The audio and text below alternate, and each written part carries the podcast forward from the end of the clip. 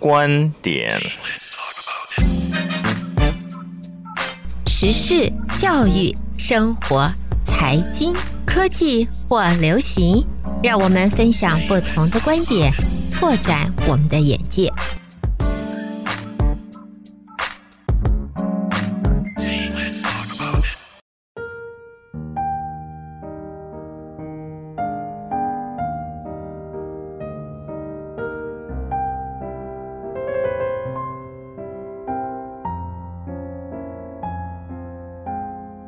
将进酒，杯莫停。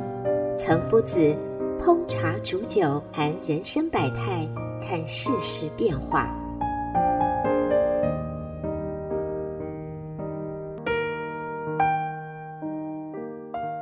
各位德州中文台的听众们，大家好，我是岑夫子。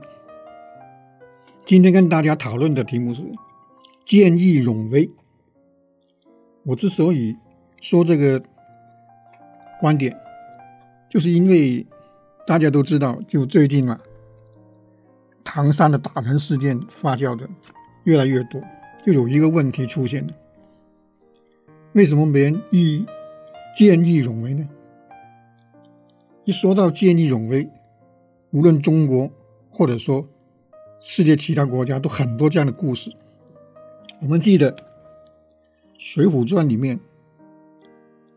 鲁智深的拳打镇关西，武松的醉打蒋门神，等等，很多故事。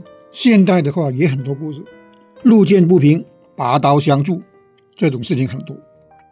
但是为什么现在社会上很多人不敢做见义勇为的事情？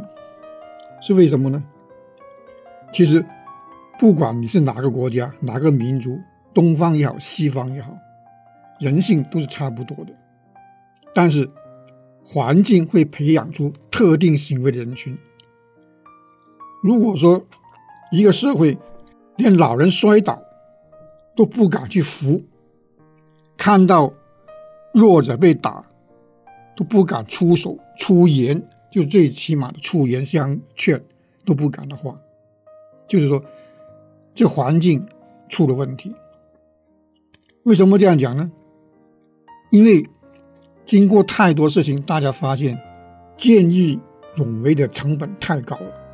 不是说我去帮助你，去救你，有些人落水了，我去救你，或者说有人被打，生命受到危险，你想去救他，但结果会出乎意料的很惨，就是付出代价很高。也就是见义勇为这个成本太高了。一个人，你敢于去见义勇为的话，他不怕说我受伤或者说被打，可能对方会打你，他不怕这个。问题是怕他的代价是什么呢？是法律代价。我们会看到很多事情，你本来去做了件好事，见义勇为，本来应该是。值得称颂的，但是结果是，你做了好事，却受到法律的惩罚，变成犯法了。这样的话，这个代价太高了。因为一个人如果犯法，去坐牢了，你本来是一个好心的事情，却落到这个下场，那谁敢还去呢？也是人们的心凉了，对这个社会环境心凉了。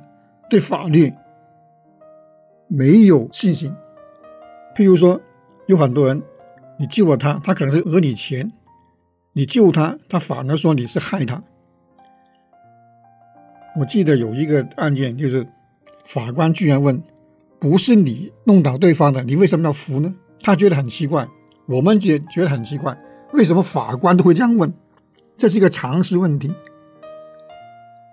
如果这种法律环境之下，你还敢去做见义勇为的事情吗？不敢。所以大家看到很危险的时候，都不敢去拔刀相助，不敢去劝，不敢去制止。为什么呢？